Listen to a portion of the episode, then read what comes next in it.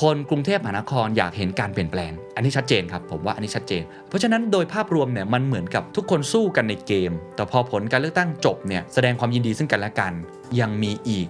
หลายบทเรียนยังมีอีกหลายโจทย์ที่คุณชาชาติต้องทำให้ได้ แต่ก็ถือว่าโดยรวมเนี่ยมันเป็นไปในทิศทางที่ค่อนข้างสร้างสรรค์ ผมอยากจะสรุปว่ามันคือจุดเริ่มต้นของความเปลี่ยนแปลงครั้งใหม่ This is the Standard Podcast. The secret sauce. Executive Espresso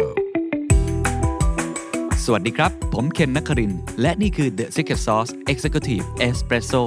สรุปความเคลื่อนไหวในโลกเศรษฐกิจธุรกิจแบบเข้มข้นเหมือนเอสเปรสโซให้ผู้บริหารอย่างคุณไม่พลาดประเด็นสำคัญ ชัดชาติผู้ว่ากทมคนที่ 17 ชนะ ล้านเสียง ชนะแบบแลนสไลด์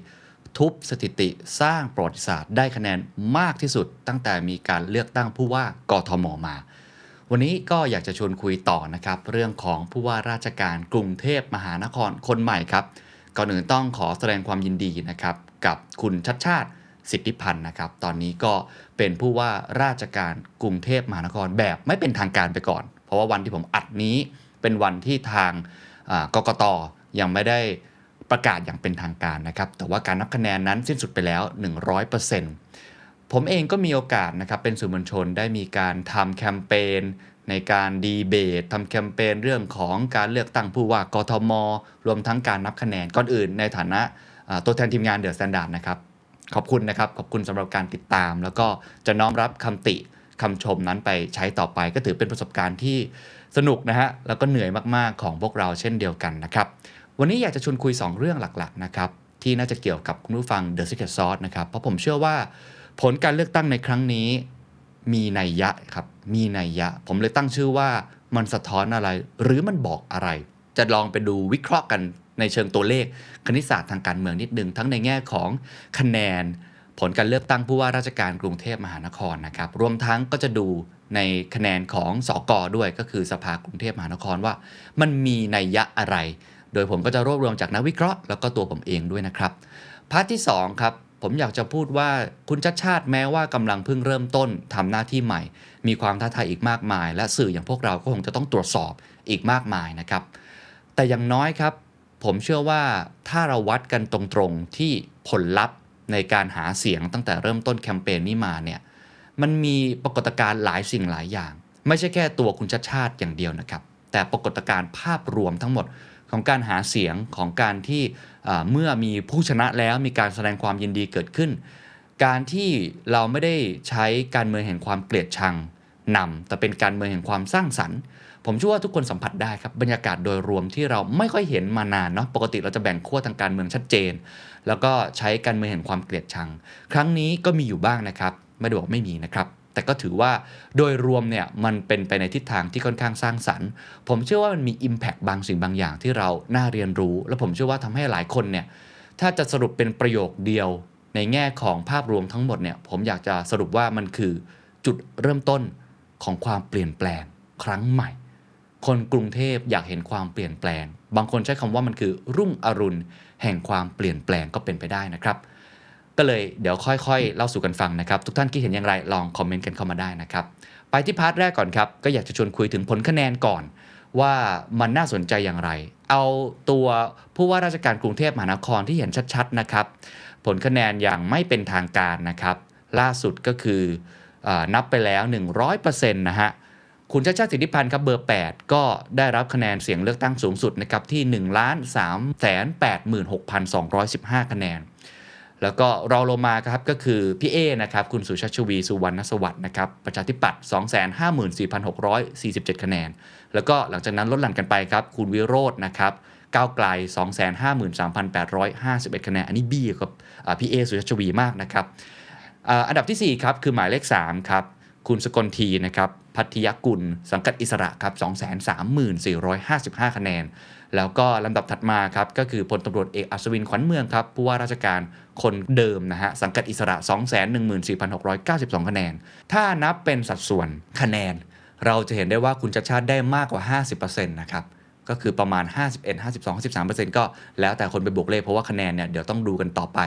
มีผู้มาใช้สิทธิ์เนี่ยนะฮะตอนนี้เนี่ยอยู่ที่ ประมาณ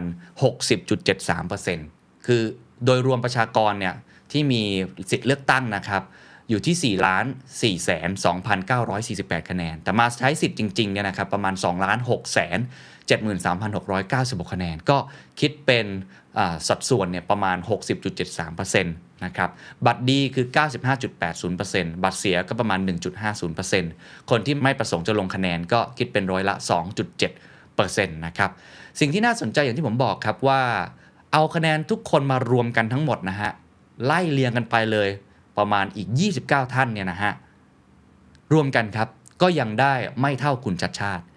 เขาก็เลยบอกว่านี่คือชนะแบบถล่มทลาย หรือที่ภาษาทางการเมืองใช้คำว่าแลนสไลด์ก็คือแผ่นดินมันมันถล่มอะจะว่าอย่างนั้นก็เป็นไปได้นะครับ นี่คือสิ่งที่น่าสนใจว่ามันเกิดอะไรขึ้น อันนี้ผมว่าเราวิเคราะห์ได้ว่านัยยะที่บอก ว่าทำไมจึงคะแนนออกมาเป็นอย่างนี้ อันนี้ก็น่าสนใจ ในขณะเดียวกันครับ ยังมีอีกตัวเลขหนึ่งที่น่าสนใจก็คือว่าถ้าเราไปดูตัวเลขเก่าๆนะครับตั้งแต่การเลือกตั้งกทม ปี 2518 เลยนะจนมาถึงในยุคปัจจุบันเนี่ยนะครับต้องบอกว่าคุณชัดชาติสิทธิพันธ์เนี่ยทุบสถิติได้คะแนนสูงที่สุด เป็นประวัติการในการเลือกตั้งผู้ว่ากทม ตั้งแต่เคยมีมาเลยในประเทศไทย คะแนนก็คือ 1 3 8 6 2 1 5 ครับเยอะที่สุดเลยนะครับ รองลงมานี่ก็คือหม่อมราชวงศ์สุขุมพันธ์บริพัตรในปี 2556 ตอนนั้นเขาได้มาประมาณ 1 2 5 6 3 4 9 นะครับ แล้วก็คุณสมัครสุนทรเวชในปี 2543 ครับ ตอนนั้นได้ 1 1 6 0 9 6 คะแนนนะครับ นอกนั้นก็จะลดหลั่นกันไปครับ คุณ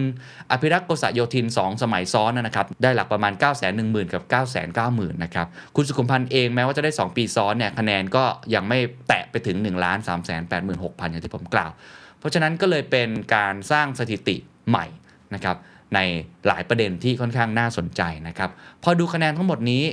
ลองไปดูคะแนนสกบ้างครับสกก็จะบอกนัยยะอะไรหลายอย่างที่น่าสนใจเช่นเดียวกันนะครับ ทั้งหมด 50 เขตนะครับสรุปออกมาได้ก็คือพักเพื่อไทยครับได้สกทั้งสิ้น 20 เขตพักก้าวไกลครับได้ 14 เขตพักประชาธิปัตย์ครับ 9 เขต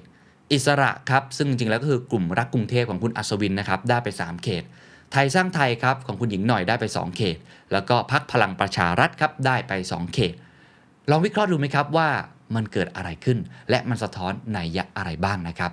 ผมว่าการเลือกตั้งเนี่ยมันมีทั้งเชิงนโยบายใช่ไหมครับรักใครชอบใครในเชิงบุคคล แล้วก็ในเชิงขั้วการเมืองก็คืออขออนุญาตพูดแบบเข้าใจง่ายๆเนาะทั้งในทั่วโลกเขาก็ใช้กันก็คือเสรีนิยมนะครับกับอนุรักษ์นิยมนะฮะซึ่งถ้าเราไปดูเนี่ยในแง่ของอผู้ว่าราชการกรุงเทพมหานครเนี่ยเราจะเห็นชัดเจนครับว่า คนที่เป็นผู้ว่าราชการคนก่อนนะครับก็คือคุณอัศวินเนี่ยนะครับ ได้คะแนนเนี่ยอยู่ที่อันดับที่ 5 เลยนะฮะอยู่ที่อันดับที่ 5 ผมว่าในยะนี้ก็บอกได้ครับว่าแสดงว่าคนกรุงเทพมหานครจำนวนหนึ่ง โดยเฉพาะฝั่งขั้วการเมืองที่อยู่ฝั่งขออนุญาตใช้คำว่าอนุรักษ์นิยมแล้วกันเนาะก็อาจจะรู้สึกว่าอยากเห็นการเปลี่ยนแปลงที่เกิดขึ้น ราะว่าถ้าคุณอัศวินทำได้ดีเนี่ยเราก็ต้องบอกว่าผลคะแนนของคุณอัศวินก็ควรจะมีมากกว่านี้นะครับแล้วคุณอัศวินก็ออกมาแถลงเนี่ยเราจะเห็นเลยว่าตาแดงๆนิดนึงนะครับเพราะว่าคะแนนเนี่ยผมเชื่อว่าเขาคงคิดว่าน่าจะได้มากกว่านี้แหละนะแต่ก็ได้มาเข้าป้ายที่อันดับที่ 5 ก็สะท้อนครับว่าฝั่งอนุรักษ์นิยมเนี่ยก็ไม่ได้อมองเห็นนะครับว่าคุณอัศวินเนี่ยทำหน้าที่ได้ตรงตามความต้องการ แสดงว่าเขาอยากเห็นการเปลี่ยนแปลงผมว่าอันนี้ชัดเจนนะครับ ลำที่ 2 ถ้าลองเลื่อนใหม่ครับ ถ้าอย่างนั้นฝั่งอนุรักษ์นิยมเนี่ยไปให้คะแนนในฝั่งไหนนะครับก็เห็นชัดเจนนะครับก็คือฝั่งของคุณสกลที ก็จะเห็นชัดเจนว่าคะแนนมาที่อันดับที่4นะครับก็ถือว่าได้ได้เยอะกว่าคุณอัศวินนะทั้งที่ก่อนหน้านี้เขาเป็นรองผู้ว่าของคุณอัศวินนะครับก็แสดงว่าในมุมของคนที่ฝั่งอนุรักษ์นิยมเนี่ยเขามองนะครับถ้าใช้วิเคราะห์คือเขาก็คงมองแหละว่าเออถ้าคะแนนฝั่งคุณอัศวินเขามองว่าเอ้ยมันอาจจะไม่เข้าตาเขาผลงานไม่เข้าตา ถ้าอย่างนั้นอย่างน้อยอยู่ขั้วการเมืองเดียวกัน ก็มองเป็นคนรุ่นใหม่ ก็ให้โอกาสคุณสกลทีอะก็มองได้แบบนั้นนะครับก็มีหลายคนวิเคราะห์แบบนั้นนะฮะส่วนอีกท่านหนึ่งครับก็คือพี่เอสุชาชวีสุวรรณสวัสดิ์นะครับอันนี้ก็น่าสนใจได้มาที่อันดับที่2นะครับถ้าว่ากันตามตรงเนี่ยก็ต้องบอกว่าพรรคประชาธิปัตย์เนี่ยช่วงหลังๆเนี่ยเจอมรสุมค่อนข้างมากนะฮะทั้งเคสเป็นเรื่องของอื้อฉาวเนาะในแง่ของอความสัมพันธ์ของอคุณปรินนะครับหรือว่าในมุมของ พรรคประชาธิปัตย์เองหลังๆ คะแนนก็ไม่ค่อยดีนัก ในการเลือกตั้งปี 2562 การเลือกตั้งทั่วไปเนี่ย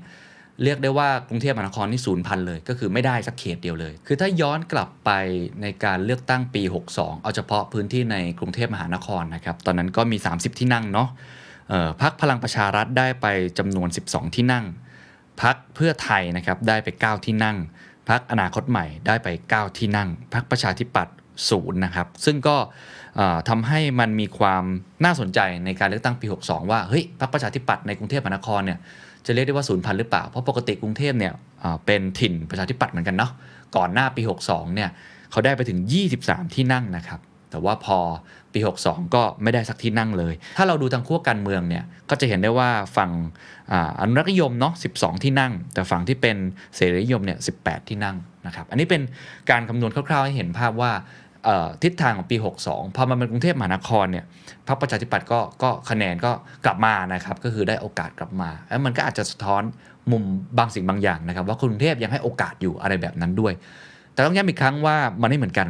บริบทมันต่างกันการเลือกตั้งกรุงเทพมหานคร กับการเลือกตั้งระดับประเทศเนี่ยมันบริบทมันต่างกันเยอะโจทย์มันต่างกันเยอะ วิธีคิดของคนที่จะไปหย่อนบัตรในคูหาก็ไม่เหมือนกันเราะฉะนั้นสิ่งที่ผมวิเคราะห์เนี่ยมันเป็นแค่การวิเคราะห์เชิงเบื้องต้นนะต้องเอาปัจจัยอื่นมาวิเคราะห์อีกมากมายนะครับ แต่ว่าลองมาเล่าสู่กันฟังให้เห็นภาพแล้วกัน ส่วนใครจะวิเคราะห์ในปัจจัยอื่นก็ลองคอมเมนต์กันเข้ามาได้นะครับ แต่ว่าครั้งนี้ครับก็ถือว่าอยู่อันดับที่สองนะครับแม้ว่าคะแนนจะทิ้งห่างจากคุณชัดชาติ แต่มันก็บอกนะครับว่าฝั่งประชาธิปัตย์เนี่ยก็ยังมีแฟนคลับที่เหนียวแน่นอยู่ หรือว่ามองอีกมุมหนึ่งคนก็มองเหมือนกันว่า อาจจะเป็นเพราะว่าคนที่ลงสมัครรับเลือกตั้งในครั้งนี้ก็คือพี่เอสุชวีเนี่ยเป็นคนที่ไม่เคยเล่นการเมืองมาก่อนนะครับแล้วก็เป็นคนที่ในเชิงการทำงานเนี่ยถือว่าใช้ได้นะถือว่าใช้ได้นะครับอยู่ในสถาบันการศึกษาชื่อดัง แล้วก็มีผลงานที่เห็นชัดเจนนะครับบางคนก็เลยบอกว่าจริง ๆ แล้วอาจจะเป็นฝั่งพี่เอด้วยนะครับที่เป็นคนแบกพักอยู่ ไม่ใช่พักประชาธิปัตย์แบกเพราะหลังๆเนี่ยถ้าเราสังเกตนะครับป้ายหาเสียงเนี่ยก่อนหน้านี้ จะมีชุดหนึ่งก็คือเป็นพักประชาธิปัตย์ใหญ่มาก จะมีโลโก้ใหญ่มาก จะมีชื่อใหญ่มาก แต่พอในระยะหลังๆเนี่ยเปลี่ยนสีไม่ใช่สีฟ้าด้วยนะครับ มีสีอื่นผสมเข้ามา แล้วก็เป็นคุณพี่เอเนี่ยเป็นภาพที่ใหญ่กว่านั้นนะครับ เพราะฉะนั้นผมเชื่อว่าพี่เอก็คงจะพอใจในระดับหนึ่งที่คะแนนมาถึงตรงนี้นะครับ นั่นคือฝั่งอนุรักษนิยมนะครับ ส่วนฝั่งเสรีนิยมอ่าเราไปดูก็คือคุณวิโรจน์นะครับ ก็จะเห็นได้ว่าคะแนนอยู่อันดับที่ 3 ผมเชื่อว่าคุณวิโรจน์ก็พูดมาตลอดนะครับว่าไอการลงเลือกตั้งในครั้งนี้เนี่ยอ่า เขาก็คงอยากจะเหมือนกับเป็นประกาศจุดยืน เป็นการปักธงนะฮะว่านี่คือพรรคก้าวไกล อันนี้คือคงหวังผลในการเลือกตั้งครั้งหน้าด้วย คงไม่ได้หวังผลแค่ครั้งนี้อย่างเดียวที่จะประสบความสำเร็จอะไรขนาดนั้นเพราะต้องยอมรับว่าคุณชาติชาติเนี่ยก็ชนะมาทุกโพอยู่แล้วนะฮะแต่อย่างน้อยเนี่ยคะแนนที่ออกมาบอกเนี่ยก็แสดงว่ามีกลุ่มคนจำนวนหนึ่งที่ก็สนับสนุนแนวคิดแบบคนรุ่นใหม่ หรือว่าแนวคิดที่ค่อนข้างแน่นอนไปในทิศทางเดียวกันกับคุณชาติชาติ เพราะพอล่าสุดก็จับมือออกมา ลุยคลองเลยนะฮะ แต่ว่าวิธีการพูดวิธีการแสดงออกหรือบุคลิกนะหรือแม้กระทั่งในบางนโยบายเนี่ยก็ต้องบอกว่าคุณวิโรจน์เนี่ยมีความดุดันกว่า มีสโลแกนที่ค่อนชัดเจนนะ ว่าจะใช้คำว่ารื้อถอนนะฮะ หรือว่าจะเป็นการทลายไซโล วิธีการออกแบบกรุงเทพมหานครแบบเดิมๆ ราชการอะไรเงี้ยเขาจะค่อนข้างเป็นคนที่ดุดันมากกว่านะก็จะใช้สิ่งที่เป็นสโลแกนในลักษณะแบบนั้นนะครับ อันนี้ก็เป็นภาพให้เห็นชัดๆ แล้วก็คุณชาชาติสิทธิพันธ์ก็สังเกตได้ว่าได้คะแนนทั้งในมุมของคนที่เป็นฝั่งเสรีนิยมอยู่แล้วด้วยนะครับ รวมทั้งผมเชื่อว่าก็มีคนกลางๆ ที่บางครั้งในภาษาอังกฤษก็ใช้คำว่า swing voter เนี่ยที่จริงๆแล้วเขาไม่ได้ฝักฝ่ายฝ่ายใดเป็นพิเศษ คือไม่ได้มีขั้วการเมืองเป็นพิเศษ ไม่เหมือนกับหลายๆคนนะครับที่แบบเขาอาจจะเชื่อในฝักฝ่ายการเมืองอยู่แล้วนะฮะแต่ถ้าเกิดเป็นคนทั่วๆไป นะฮะที่ยังไม่ได้ตัดสินใจก็ลองดูนโยบายลองดูทิศทางของผู้สมัครอะไรต่างๆ แบบนี้ ผมเชื่อว่าด้วยคะแนนที่เราเห็นตรงนี้เนี่ยมันก็ค่อนข้างสะท้อนในยะอะไรบางอย่างนะครับว่าตัวบุคลิกของคุณชาติชาติเองที่หนึ่งอะแน่นอนเขาลงในนามอิสระแม้ว่าบางคนจะบอกว่าอะมันก็อยู่มีความสัมพันธ์กับพรรคเพื่อไทยก็ตามทีก็เรื่องหนึ่งนะฮะแต่อย่างน้อยอะลงในนามอิสระ แล้วคุณชาติชาติก็พยายามปฏิเสธมาตลอดว่าไม่ได้มีส่วนเกี่ยวข้องใด ๆ กับพรรคเพื่อไทยคุณทักษิณหรืออะไรต่างๆ แบบนี้ บางคนก็อาจจะมองว่าโอเคลองให้โอกาสดู อีกมุมหนึ่งก็คือบุคลิกของคุณชัชชาติเองนะครับ ก็เป็นคนที่ประนีประนอม เป็นคนที่ใช้สโลแกนทำงานทำงานทำงาน แล้วก็มาก่อนเพื่อนเลยก็คือ หาเสียงมาตั้งแต่2อสปีก่อนเนาะแล้วก็ประกาศเรื่องของการที่จะเอาจริงเอาจังกับกรุงเทพมหานครเนี่ยเบสเ t อร์แบงคอกเนี่ยมาก่อนด้วยนักวิเคราะห์ก็เลยวิเคราะห์กันว่า คนที่อาจจะยังไม่ได้ตัดสินใจว่าจะอยู่ขั้วการเมืองฝั่งไหน หรือว่าก่อนหน้านี้อาจจะเคยอยู่ฝั่งอนุรักษ์นิยมมาก่อน ก็เลยอาจจะลองให้โอกาส คุณชัดชาติดูได้นะครับ อันนี้เป็นการวิเคราะห์เบื้องต้นนะครับจากนักวิเคราะห์แล้วก็ตัวผมเองที่สังเกต ใครที่อาจจะไม่เห็นด้วยก็ลองวิเคราะห์ควบคู่กันไปก็ได้ แต่อย่างน้อยที่สุดเราก็จะเห็นได้เลยว่า คนกรุงเทพมหานครอยากเห็นการเปลี่ยนแปลง อันนี้ชัดเจนครับผมว่าอันนี้ชัดเจน คนกรุงเทพมหานครอยากเห็นการเปลี่ยนแปลง คะแนนก็เลยเทมาที่ฝั่งคุณชัดชาติ ไม่ว่าจะเป็นในเรื่องของขั้วการเมืองเอง ไม่ว่าจะเป็นในเรื่องของบุคลิกนะครับหรือว่านโยบายวิสัยทัศน์ของคุณชัดชาติ สิทธิพันธ์เอง ก็เรียกได้ว่าบางที อาจจะเป็นสวิตสปอตนะหลายคนก็วิเคราะห์มุมนี้ก็ได้ว่าบางคนเนี่ยไม่ชอบความเขาเรียกว่าดุดัน หรือว่ารื้อถอนทุกสิ่งทุกอย่างนะครับของคุณวิโรธที่จะมากุมทุนผูกขาดอะไร อาจจะรู้สึกว่าอาจจะแรงไปนิดหนึ่งในขณะเดียวกันครับฝั่งคนที่อยู่มองในมุมของอนุรักษ์นิยมเขาคงจะมองว่า เออ ก็อาจจะรู้สึกว่าตอนนี้เนี่ยมันน่าจะลองสิ่งใหม่ ๆ ได้แล้วทางเลือกใหม่ ๆ คุณชาชาติก็เลยเหมือนอยู่ตรงกลางครับ เป็นสวิตสปอตอะคือ โพสิชันตรงเนี้ยมันมันค่อนข้างที่จะลงตัวสำหรับใครหลาย ๆ คน คือไม่ได้ฝั่งไหนเป็นพิเศษนะครับแล้วก็มีความปณีปนอม ผมว่าความปณีปนอมเนี่ยก็อาจจะทำให้คนกรุงเทพมองเห็นนะครับว่าอะถ้าอย่างนั้นเลือกคนที่มันดูกลางๆหน่อยละกัน แล้วก็ดูเป็นคนทำงาน ก็ลองให้โอกาสเขาดูแม้ว่า คุณชาติชาติก็ยังมีตัวสิ่งที่เรียกว่าเป็นสิ่งที่ต้องพิสูจน์ตัวเองนะครับ ก็คือหลายคนบอกว่าคุณชาติชาติเนี่ยยังไม่เคยทำงานอะไรที่มันดูสำเร็จเลยอะไรแบบนั้น ก็มีเสียงวิพากษ์วิจารณ์แบบนี้มาเช่นเดียวกัน ตอนที่เป็นรัฐมนตรีว่าการกระทรวงคมนาคมเนี่ยผลงานที่จับต้องได้เนี่ยเราก็อาจจะยังไม่เห็นชัดเจนนักนะครับ อันนี้บางคนก็อาจจะพูดวิพากษ์วิจารณ์ตรงนี้ได้เช่นเดียวกัน แต่อย่างน้อยที่สุดตรงนี้ก็เหมือนเป็น positioning ที่ทำให้ใครหลายคนเนี่ยสบายใจที่จะเลือกตรงนี้นะครับ อันนี้จากการวิเคราะห์นะของผมแล้วก็ดูนักวิเคราะห์หลาย ๆ ท่านนะครับ อีกอย่างหนึ่งที่น่าสนใจก็คือสอกอครับสอกออย่างที่ผมบอกครับ ถ้าเราดูทางฝั่งขั้วการเมืองนะฮะเราจะเห็นได้ชัดเจนครับว่าพรรคเพื่อไทยรวมกับพรรคก้าวไกลเป็น 34 เขตนะฮะ34 เขตอะถ้ารวมกับพรรคไทยสร้างไทยด้วย ก็คือคุณหญิงหน่อยเนี่ยแหละฮะซึ่งก็ยังมีฝั่งที่เป็นเรียกว่าพรรคเพื่อไทยเป็นเงาอยู่เนี่ยนะฮะรวมกันเนี่ยก็คือ 36 เขตนะ36 เขตก็คือเกินครึ่งหนึ่งนะฮะเกินกึ่งหนึ่งไป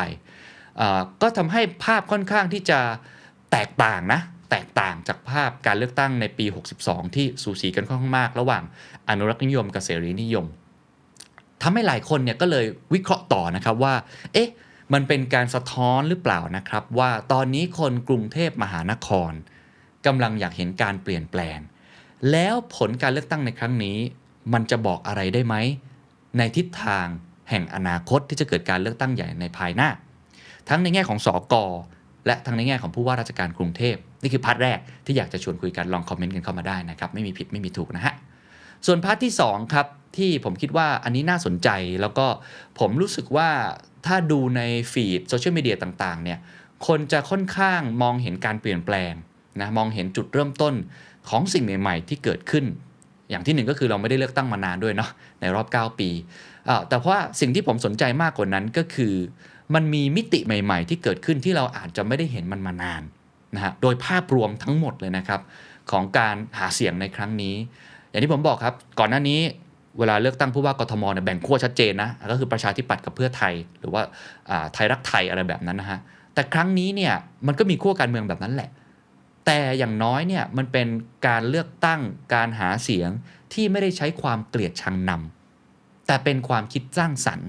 นโยบายใครดี รักใครชอบใครก็เลือกไปตรงนั้น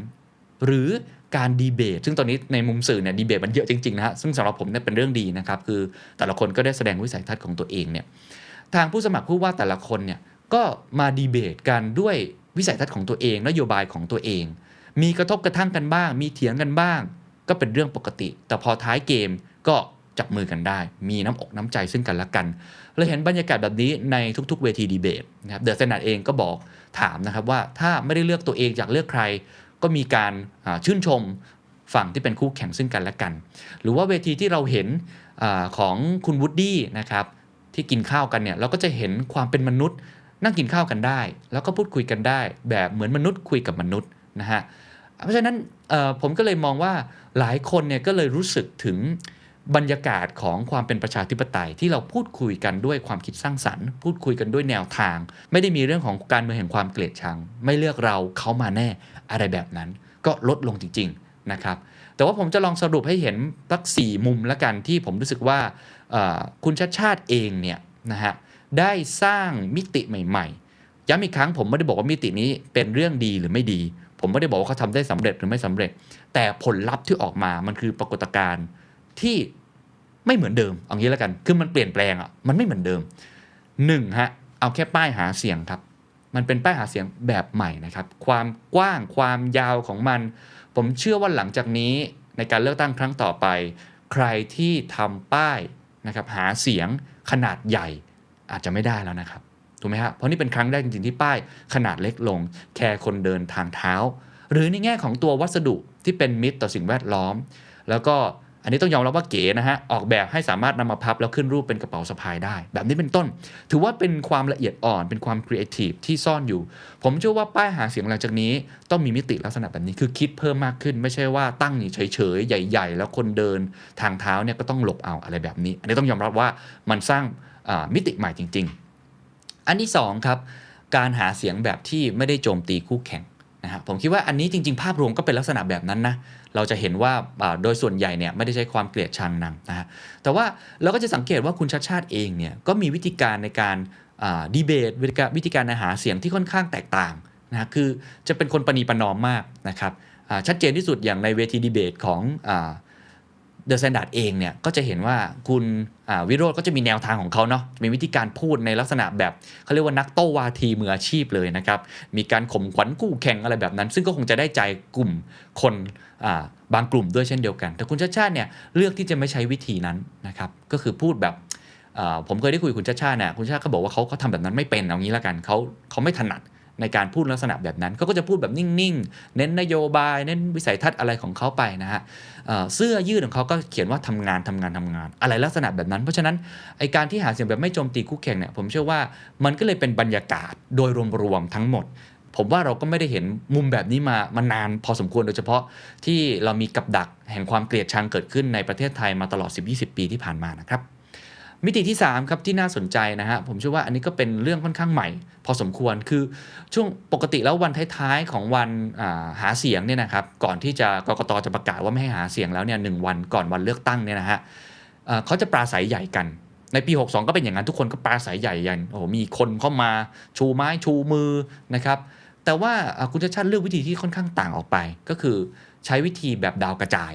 ซึ่งอันนี้ต้องยอมรับนักข่าวผมเองก็บอกว่าไม่ค่อยเห็นมันแปลก นะฮะดาวกระจายไป 4 พื้นที่ข่าวสารสีลมสยามอะไรแบบนั้นนะฮะซึ่งคุณชาชาติเนี่ยใช้อ่าคำพูดบอกว่าแทนที่จะให้ประชาชนเดินเข้ามาหาถ้าเป็นการปราศัย แต่ว่าเขาขอเดินเข้าไปหาประชาชน อันนี้ถ้าตีความแบบง่าย ๆ เลยมันก็คือ empathy ครับคือเป็นผู้นำที่มีความ empathy โน้มตัวเข้าหาประชาชน มีความ humble นะครับคือไม่ได้มองว่าตัวเองสำคัญอะไรอย่างที่มีนักข่าวไปสัมภาษณ์ใช่ไหมครับว่าถ้าไม่ชนะเลือกตั้งครั้งนี้ เขาจะทำยังไงเขาบอกว่าก็คงจะวางมือทางการเมืองนะฮะนักข่าวเลยถามว่าไม่เสียดายเหรอทุ่มเทมาตั้งหลายปีเขาก็บอกว่าอย่าไปคิดว่าโลกขาดเราไม่ได้นะเราไม่ได้สำคัญขนาดนั้นอะไรแบบเนี้ยมันก็เป็นมุมมองที่บางคนอาจจะมองแบบนี้ก็ได้ว่าการพูดลักษณะแบบนี้เนี่ยเหมือนยอมแพ้เหมือนอ่อนแอ ดูไม่แข็งแรงเลยอะไรแบบนี้ก็มองได้นะฮะแต่มองอีกมุมหนึ่งก็ต้องบอกว่าเป็นบุคลิกที่สะท้อนความเป็นผู้นำในมิติที่ เราไม่ค่อยเห็นอ่าผมใช้คำนี้แล้วกัน เราไม่ค่อยเห็นในผู้นำในอดีตที่จะต้องใช้ความแข็งกร้าว ผมว่านี่ก็เป็นมิติใหม่นะที่ค่อนข้างน่าสนใจแล้วกันนะครับ แล้วข้อทีสี่4ครับคือการคิดโดยใช้ประชาชนเป็นศูนย์กลางออันนี้มันสะท้อนออกมาในวันที่เขาได้รับชัยชนะ ซึ่งคุณชาชาติบอกเขาไม่ได้รับชัยชนะด้วยนะ ว่าวันที่ประมาณ2องสามทุ่มเนี่ยนะฮะในคืนวันที่ 22 พฤษภาคมเนี่ยทีมข่าวของผมเนี่ยก็ก็รายงานสดอยู่ปรากฏคุณชาชาติเนี่ยยืนอยู่บนเวทีร่วม 40 นาที แต่ไม่ได้พูดอยู่คนเดียวไม่ได้ปราศัยแถลงสั้นๆ ประมาณ 5-10 นาทีโดยที่ไม่ได้บอกว่าตัวเองชนะด้วยนะฮะแล้วก็เป็นการตอบคำถามประชาชน เอาพูดกันตามตรงเนี่ยนักข่าวหรือว่าทีมงานพวกผมเนี่ยก็แบบ โอ้ยอาจารย์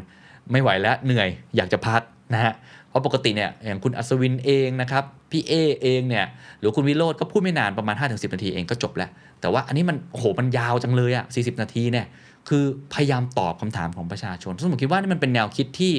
จะเรียกได้ว่าคล้ายๆ customer centric แต่เป็น citizen centric ก็ได้ ในในวันนั้นนะ ผมไม่รู้วันอื่นเป็นยังไงนะ แต่วันนั้นเนี่ยมันบอกอะไรหลาย ๆ อย่างนะครับแต่ก่อนเนี่ยคนที่เป็นมีอำนาจเนี่ยก็จะใช้อำนาจยืนอยู่บนเวทีสูงส่ง อันนี้วิธีคิดก็ค่อนข้างกลับด้านนิดนึงโดยเฉพาะคำพูดที่อ่าคุณชาติชาติเนี่ยพูดบนเวที แล้วก็โพสต์ในในโซเชียลมีเดียของเขานะครับ บอกว่าไม่ใช่ชัยชนะ แต่เป็นคำสั่งของประชาชน เราไม่ได้รู้สึกแบบเหมือนไม่ใช่ไม่ใช่ชัยชนะนะผมว่าอันนี้ไม่ใช่ชนะมันเป็นเหมือนกับเป็นคำสั่งของประชาชนน่ะที่เราต้องปฏิบัติตามเดินต่อไปด้วยกัน อันนี้ก็เป็นประโยคที่ผมว่าน่าสนใจนะ คือเขามองว่าเขาเนี่ยเอ่อ ได้รับคำสั่งแล้วจากประชาชน เขาไม่ได้เป็นคนที่ชนะ ประชาชนเป็นคนสั่งเขาแล้ว ก็เป็นวิธีคิดที่กลับด้านเหมือนกัน ถ้าเป็นตามตำราผู้นำสมัยใหม่เนี่ยผมก็ต้องบอกว่าเอ่อเป็นตำราของผู้นำในยุคใหม่จริงๆนะฮะก็คือ empathetic leadership หรือว่าในแง่ของคนที่ใช้ humility ในการนำนะครับ แล้วก็คุณชาติชาก็ยังพูดนะว่า ไม่ว่าคุณจะเลือกใคร แต่ผมจะเป็นผู้ว่าของทุกคน แล้วก็พูดในมุมที่ว่าไม่อยากให้ใช้การเมืองแห่งความเกลียดชังนะครับเหมือนในอดีตที่ผ่านมา แล้วก็ยังพูดถึงข้าราชการด้วยนะฮะบอกว่าข้าราชการกรุงเทพมหานครเนี่ยให้ไปอ่านนโยบายนะฮะ200กว่านโยบายในเว็บไซต์ได้เลย ก็เหมือนเป็นลักษณะแบบว่าอะหลังจากนี้ข้าราชการต้องทำงานเพื่อประชาชน นะครับเขาก็จะพูดว่าเราเนี่ยไม่ควรหันหน้าให้กับผู้ว่านะแต่ควรหันหน้าให้กับประชาชน นี่คือสิ่งที่เขาพูดอยู่เสมอๆนะครับก็ผมว่ามันก็เป็นแนวคิดที่ค่อนข้างใหม่นะแล้วก็ค่อนข้างน่าสนใจมากนะครับ อีกมุมหนึ่งที่ผมเชื่อว่าบรรยากาศโดยรวมทำให้หลายคนเนี่ยรู้สึกนะครับว่าเออมันดูเป็นจุดเริ่มต้นของความเปลี่ยนแปลงใหม่ๆเนี่ยผมว่าโดยเฉพาะทั้งสองท่านขออนุญาตเอ่ยนะครับแล้วก็ขออนุญาตชื่นชมด้วยนะครับในสปิริต ก็คือคุณอัศวินขวัญเมือง แล้วก็คุณเอสุชาชวีนะครับคุณอัศวินเนี่ยมาแถลงเนี่ยสังเกตก็คือตาก็จะแดงๆนิดหนึ่งนะครับแต่ว่าก็แสดงความเป็นลูกผู้ชายนะในการยอมรับความพ่ายแพ้ แล้วก็บอกว่าประชาชนเขาไว้ใจคุณชัดชาติแล้ว ก็ขอให้ไว้ใจคุณชัดชาติทำงานต่อไปนะครับมีอะไรเขาก็ยินดีที่จะช่วย คุณชัดชาติเองก็บอกว่าก็จะต่อยอดคลองเนาะที่คุณอัศวินทำไว้ค่อนข้างดี แล้วก็ยินดีที่จะทำงานต่อกันไปนะครับผมว่ามันก็เป็นการถแถลงที่เหมือนกับแสดงความเป็นลูกผู้ชาย แสดงยอมรับในความพ่ายแพ้ นะครับเช่นเดียวกับพี่เอพี่เอก็มีโค้ดออกมาเลยนะว่ายินดีจะทำงานร่วมกันต่อ แล้วก็สกที่มีอยู่ของพรรคประชาธิปัตย์ก็ยินดีมากที่จะทำงาน คุณวิโรจน์ก็ไม่ต้องพูดถึงเนาะเพราะว่าเขาก็ดูที่จะเป็น